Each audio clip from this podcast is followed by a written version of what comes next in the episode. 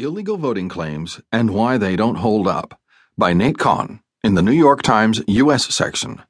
I'm Corey M. Snow. There isn't any evidence to support President Donald Trump's assertion 3 to 5 million illegal votes were cast in the 2016 presidential election. But there is one study that has been interpreted to suggest it is at least possible. It found that between 32,000 and 2.8 million non citizen voters might have.